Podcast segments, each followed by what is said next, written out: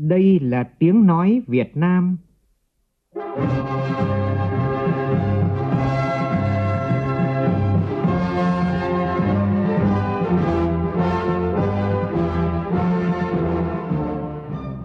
là tiếng nói Việt Nam, phát thanh từ Hà Nội, thủ đô nước Cộng hòa xã hội chủ nghĩa Việt Nam.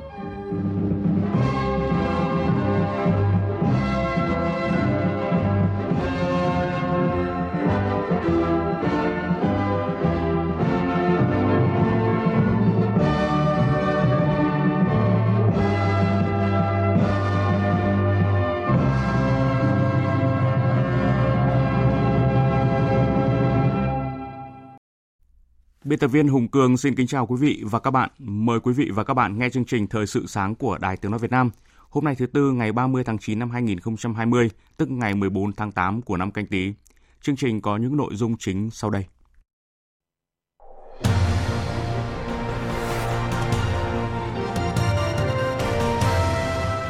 Hôm nay, Diễn đàn Phụ nữ và Kinh tế APEC năm 2020 diễn ra theo hình thức trực tuyến với sự tham dự của đoàn đại biểu 21 nền kinh tế thành viên.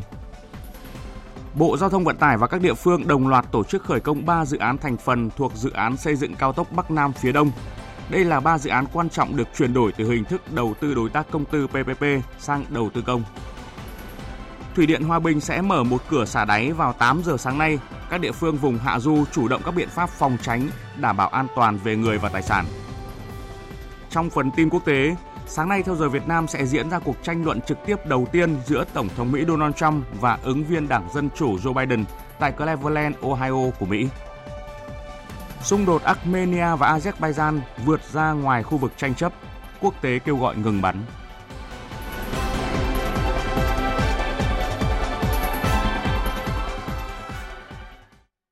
Bây giờ là nội dung chi tiết.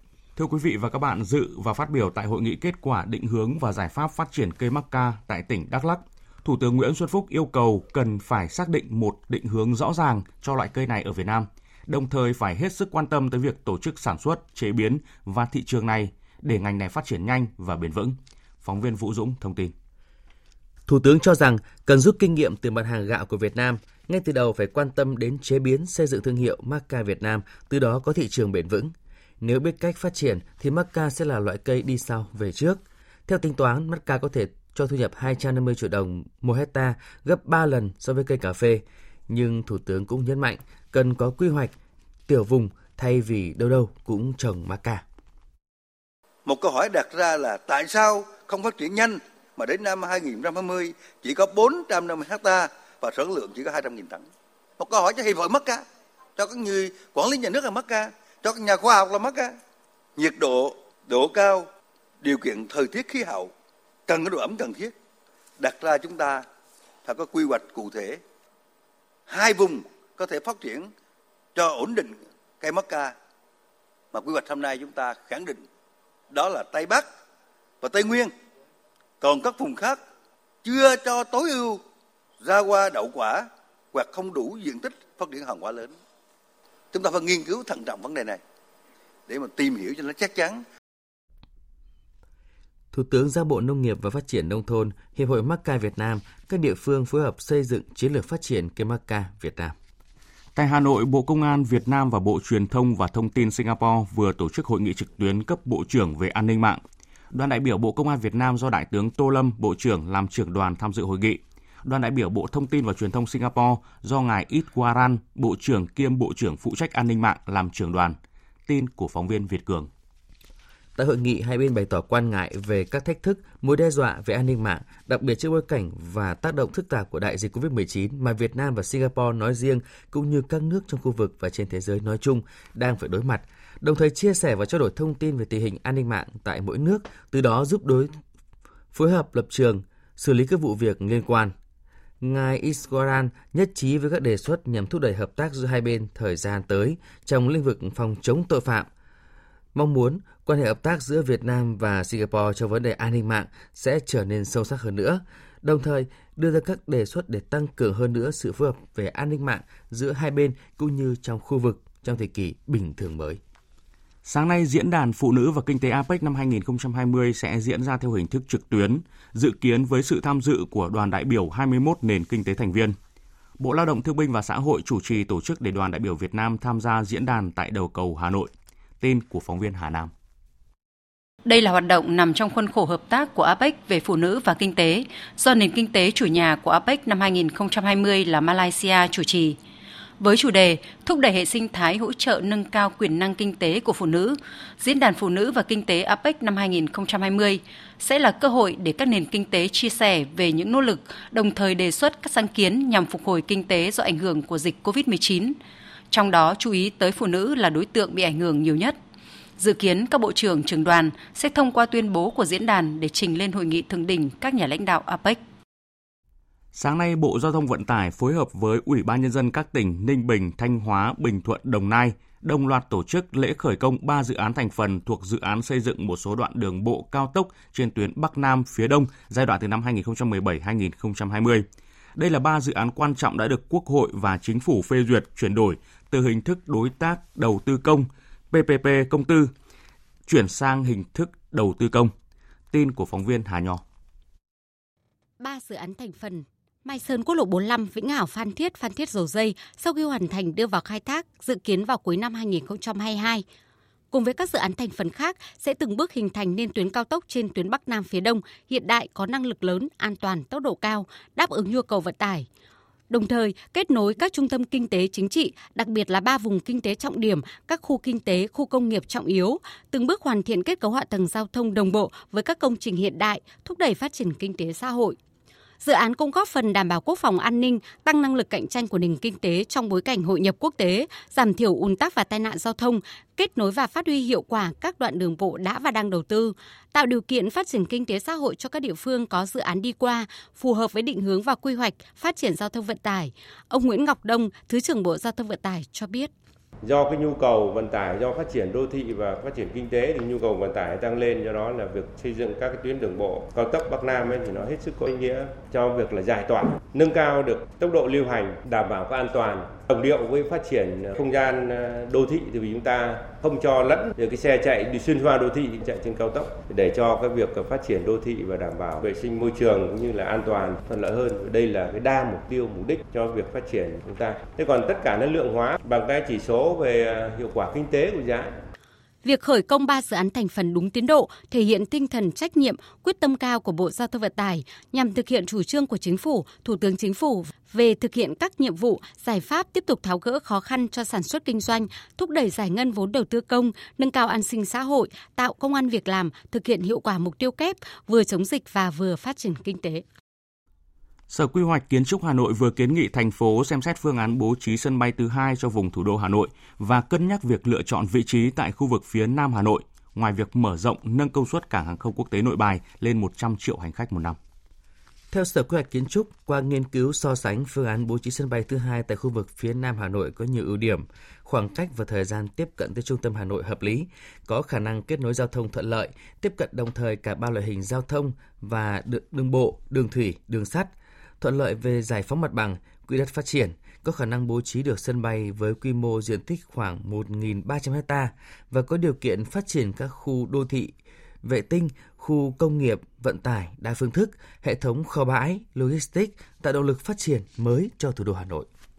Sáng nay tại tỉnh Sơn La sẽ diễn ra hội nghị thúc đẩy cơ cấu lại nông nghiệp các tỉnh Trung Du và miền núi phía Bắc. Phóng viên Minh Long thông tin. Sau hơn 7 năm triển khai đề án tái cơ cấu ngành nông nghiệp theo hướng nâng cao giá trị gia tăng và phát triển bền vững và gần 4 năm thực hiện kế hoạch cơ cấu lại ngành nông nghiệp giai đoạn 2017-2020, cơ cấu lại ngành nông nghiệp vùng Trung du miền núi phía Bắc đã chuyển biến tích cực, đạt được nhiều kết quả quan trọng. Giai đoạn 2013-2020, tốc độ tăng giá trị sản xuất toàn ngành nông nghiệp của vùng ước đạt bình quân 3,68% một năm, cao hơn so với giá trị sản xuất nông nghiệp của nhiều vùng trên cả nước. Trong quá trình chuyển dịch cơ cấu đã theo hướng tăng tỷ trọng của các ngành sản phẩm có dư địa lớn và giá trị gia tăng cao. Chỉ tính riêng về trồng trọt, giai đoạn 2017-2020, vùng đã chuyển đổi khoảng 54.000 ha đất trồng lúa kém hiệu quả sang nuôi trồng thủy sản, trồng cây lâu năm cho giá trị kinh tế cao. Với những lợi thế về diện tích đất nông nghiệp lớn, điều kiện tự nhiên đa dạng, đã hình thành được một số vùng chuyên canh hàng hóa, sản xuất tập trung quy mô lớn như lúa đặc sản, cây ăn quả, cây công nghiệp, cây dược liệu. Các tỉnh trong vùng cũng thường xuyên quan tâm phát triển công nghiệp chế biến theo hướng chế biến sâu, ứng dụng công nghệ cao. Đến nay đã có nhiều nhà máy chế biến lớn về rau quả, chè, sữa, gỗ và lâm sản, tinh bột sắn được đưa vào hoạt động, góp phần quan trọng thay đổi diện mạo nông thôn, thúc đẩy phát triển nông nghiệp của các địa phương trong vùng. Gần 80.000 MW nguồn điện mới sẽ được đầu tư trong vòng 10 năm tới. Đây là thông tin được đưa ra tại hội thảo giới thiệu về đề án quy hoạch phát triển điện lực quốc gia giai đoạn từ năm 2021 đến năm 2030, tầm nhìn tới năm 2045, gọi tắt là Quy hoạch Điện 8 do Bộ Công Thương phối hợp với Viện Năng lượng tổ chức.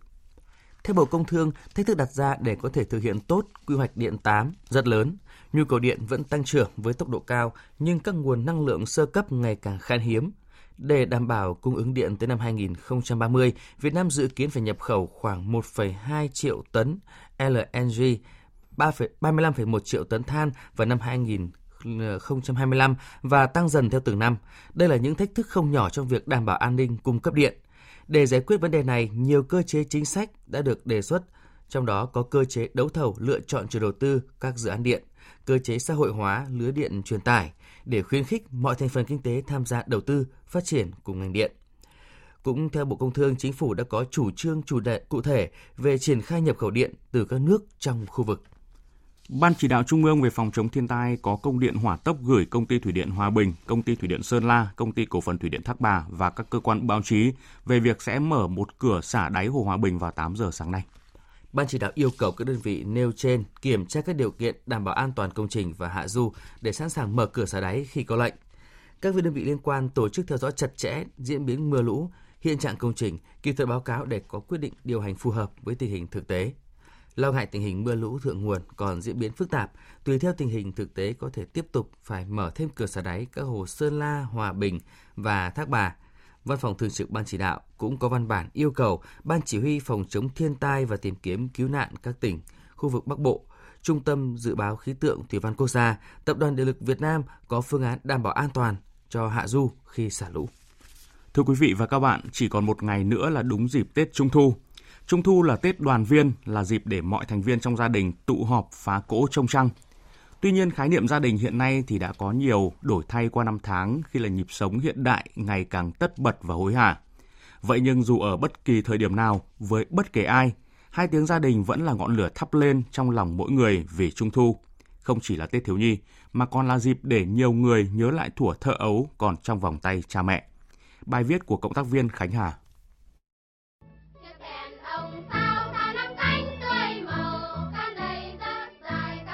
Trung thu ngày xưa thì không được bằng như bây giờ nhưng mà trung thu ngày xưa nó cũng vui hơn.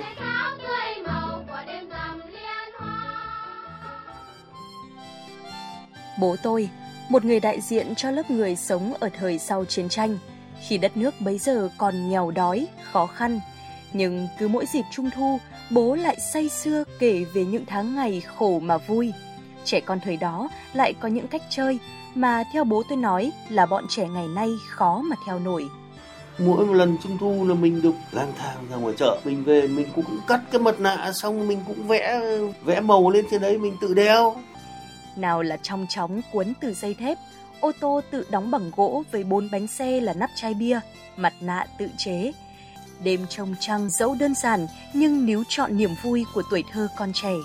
Đèn điện buổi tối ngày xưa thì có, bắt đầu đốt đèn lên các đoàn đoàn thể quần chúng ờ, ở ở xã phường ấy, thì là gọi là phá cỗ trung thu. Mọi người đi ra ngoài đường như thế nào thì mình cũng đi ra ngoài đường như thế, đông và vui. Trung thu thời nay, phố hàng mã vô cùng náo nhiệt. Vẫn còn đèn ông sao, đèn cù, mặt nạ, nhưng giá trị trong mỗi món đồ chơi đã chẳng còn được nâng niu như thế. Cô đoàn hương, người dân sống tại phố hàng lược, chia sẻ ngày xưa cái thời nó còn khó khăn ấy cả năm trời chờ tới trung thu mới được cái món đồ chơi mình thích. Bây giờ cuộc sống nó quá đầy đủ hơn nhiều rồi. Quanh năm suốt tháng, đồ chơi nó bán đầy rồi đấy. Trẻ con bây giờ nó cũng còn chẳng háo hức như trước nữa. Đây này, cô giáo bây giờ vẫn đông. Toàn thanh thiếu niên rủ nhau đi chụp ảnh. Cái hình ảnh bố mẹ bồng con đi hàng mã chọn những món đồ chơi cũng khác xưa nhiều lắm rồi đấy. Ngày nay, giá trị gia đình truyền thống đang dần một phai do tác động của văn hóa hiện đại. Tuy vậy, gia đình vẫn là cốt lõi tinh hoa mà dù bao đời đi qua vẫn là ngọn lửa thắp sáng trong lòng mỗi người. Khác thì khác thế thôi. ôi phố bọn đông như thế đấy. Các bố các mẹ vẫn chịu khó lách các có hàng ở trấn ních đây này để đổ giọt mồ cho con đi chơi. Để chỉ cho trẻ con biết thế nào là đèn ông sao, là đèn cù. Có phải như thế thì các cháu nó mới hiểu được giá trị ngày xưa.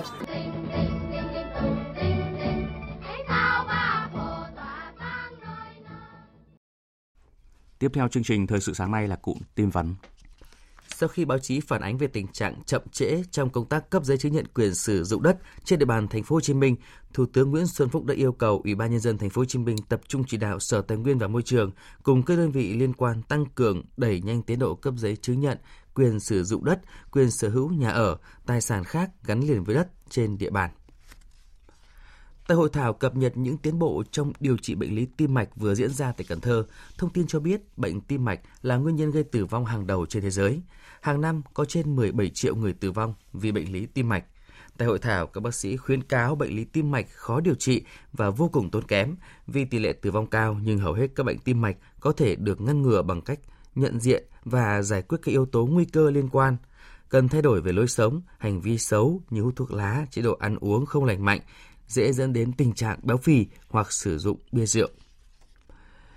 Chiều tối qua, nhiều người dùng mạng di động Mobifone đồng loạt phản ánh về tình trạng thuê bao của họ đột nhiên không có sóng, mất liên lạc.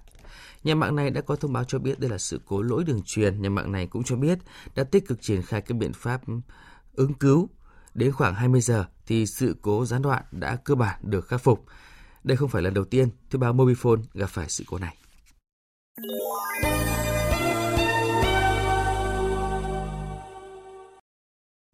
Chuyển sang phần tin thế giới.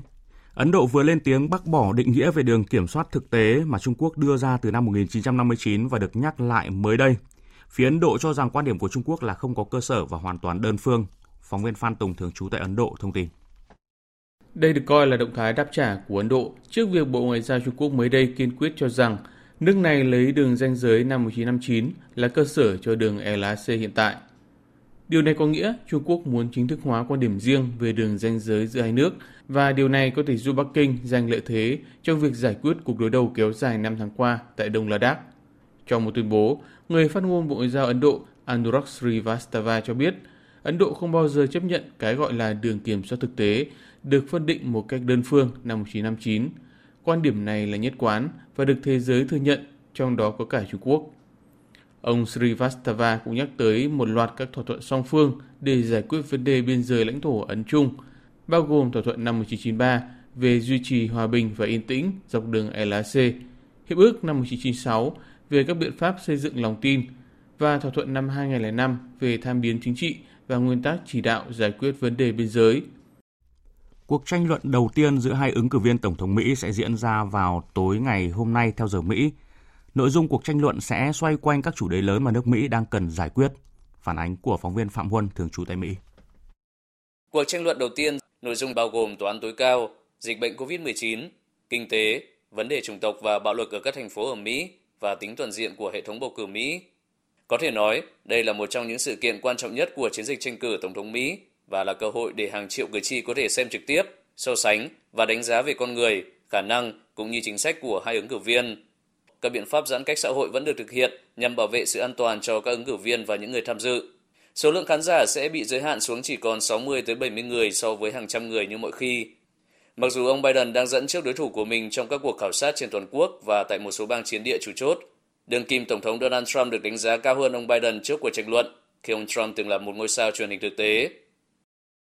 Hạ viện Anh vừa thông qua dự luật gây tranh cãi về thị trường nội địa, bước đi khiến nước này ngày một xa rời với thỏa thuận Brexit đạt được với Liên minh châu Âu hồi cuối năm ngoái. Dự luật thị trường nội địa mà nhiều thành viên chính phủ thừa nhận là vi phạm luật pháp quốc tế đã được thông qua với 340 phiếu ủng hộ so với 253 phiếu chống. Văn kiện sẽ ngay lập tức được trình lên Thượng viện để tranh luận và bỏ phiếu thông qua. Dự luật lật lại nhiều điểm trong thỏa thuận Brexit đã đạt được với Liên minh châu Âu nhằm tạo khuôn khổ cho việc Anh rời khối và được hai viện Quốc hội Anh thông qua hồi đầu năm nay. Theo Thủ tướng Anh Boris Johnson, bước đi là cần thiết nhằm bảo vệ Bắc Ireland, một tỉnh thuộc Anh khỏi kinh tình thế khó xử như trong các văn kiện đã được thông qua với Bruxelles. Liên minh châu đã yêu cầu Anh rút lại dự luật trong bối cảnh các cuộc đàm phán về mối quan hệ thương mại hậu Brexit đang lâm vào bế tắc. Tại cuộc điện đàm với Tổng thống Nga Vladimir Putin ngày hôm qua, tân Thủ tướng Nhật Bản Suga Yoshihide bày tỏ mong muốn giải quyết tranh chấp lãnh hải với Nga và ký hiệp định hòa bình, chính thức khép lại tình trạng đối đầu giữa hai nước sau chiến tranh thế giới thứ hai. Hai bên không nên để vấn đề lãnh thổ lại cho các thế hệ mai sau, mà hãy tự mình chấm dứt nó. Và cũng theo nhà lãnh đạo Nhật Bản, Tổng thống Nga cũng hy vọng hai nước sẽ duy trì đối thoại để giải quyết mọi vấn đề tồn tại. Nhiều thập kỷ qua, Nga và Nhật Bản đã đàm phán về một hiệp định hòa bình kết thúc chiến tranh thế giới thứ hai. Tuy nhiên, trở ngại chính là vấn đề chủ quyền vùng lãnh thổ tranh chấp mà Nga gọi là vùng Nam Kurin, trong khi đó Nhật Bản gọi là vùng lãnh thổ phương Bắc. Cuộc xung đột Armenia và Azerbaijan vượt ra ngoài khu vực tranh chấp. Cả hai phía hôm nay cáo buộc lẫn nhau nổ súng vào các vị trí cách xa khu vực Nagorno-Karabakh. Cuộc xung đột đã bước sang ngày thứ ba liên tiếp và số nạn nhân là dân thường tiếp tục tăng cao. Biên tập viên Thu Hoài thông tin. Bộ Quốc phòng Azerbaijan khẳng định quân đội Armenia đã khai hỏa vào khu vực Dacheskan từ Vadenit, tuy nhiên phía Armenia đã ngay lập tức bác bỏ. Hãng tin Interfax cùng ngày dẫn lời Tổng thống Azerbaijan Ilham Aliyev cho biết 10 dân thường nước này đã thiệt mạng kể từ cuối tuần trước. Nagorno-Karabakh là khu vực nằm sâu trong lãnh thổ phía tây nam của Azerbaijan, nhưng lại có đa số dân cư là người gốc Armenia sinh sống nên muốn sát nhập vào Armenia. Điều này đã gây ra tranh chấp chủ quyền giữa Azerbaijan và Armenia, mà đỉnh điểm là cuộc chiến tranh kéo dài từ tháng 2 năm 1988 đến khi hai bên đạt được lệnh ngừng bắn năm 1994. Những cuộc đụng độ này đã làm gia tăng lo ngại về nguy cơ bất ổn tại khu vực Kafkas, vốn là nơi đi qua của các hệ thống dẫn dầu quan trọng đối với các thị trường dầu mỏ và khí đốt thế giới. Trước diễn biến căng thẳng tại khu vực Nagorno-Karabakh tranh chấp giữa Armenia và Azerbaijan, cộng đồng quốc tế tiếp tục bày tỏ quan ngại và hối thúc hai bên ngừng bắn, giải quyết xung đột bằng các biện pháp ngoại giao. Pháp đã kêu gọi thảo luận trong nhóm Minsk do Nga, Pháp và Mỹ chủ trì và làm trung gian hòa giải giữa Armenia và Azerbaijan để tìm cách giải quyết cuộc xung đột đang leo thang giữa hai nước này. Trong khi đó, Thủ tướng Đức Merkel đã có cuộc điện đàm riêng rẽ với các nhà lãnh đạo của Armenia và Azerbaijan, kêu gọi chấm dứt ngay lập tức giao tranh hối thúc một lệnh ngừng bắn. Tương tự, Ngoại trưởng Mỹ Mike Pompeo cũng đã kêu gọi các bên chấm dứt giao tranh và quay lại thương lượng sớm nhất có thể. Về phía Nga, nước đồng chủ tịch nhóm Minsk, người phát ngôn Tổng thống Nga, ông Dmitry Peskov tuyên bố nước này muốn chấm dứt giao tranh giữa hai lực lượng, đồng thời cảnh báo phương án hỗ trợ quân sự cho bất kỳ bên nào đều là hành động đổ thêm dầu vào lửa. Quan chức Điện Kremlin cũng đồng thời hối thúc Thổ Nhĩ Kỳ có hành động để hỗ trợ chấm dứt các cuộc giao tranh ở Nagorno-Karabakh trong bối cảnh Thổ Nhĩ Kỳ ủng hộ mạnh mẽ Azerbaijan. Tiếp theo chương trình Thời sự sáng nay là những thông tin thể thao.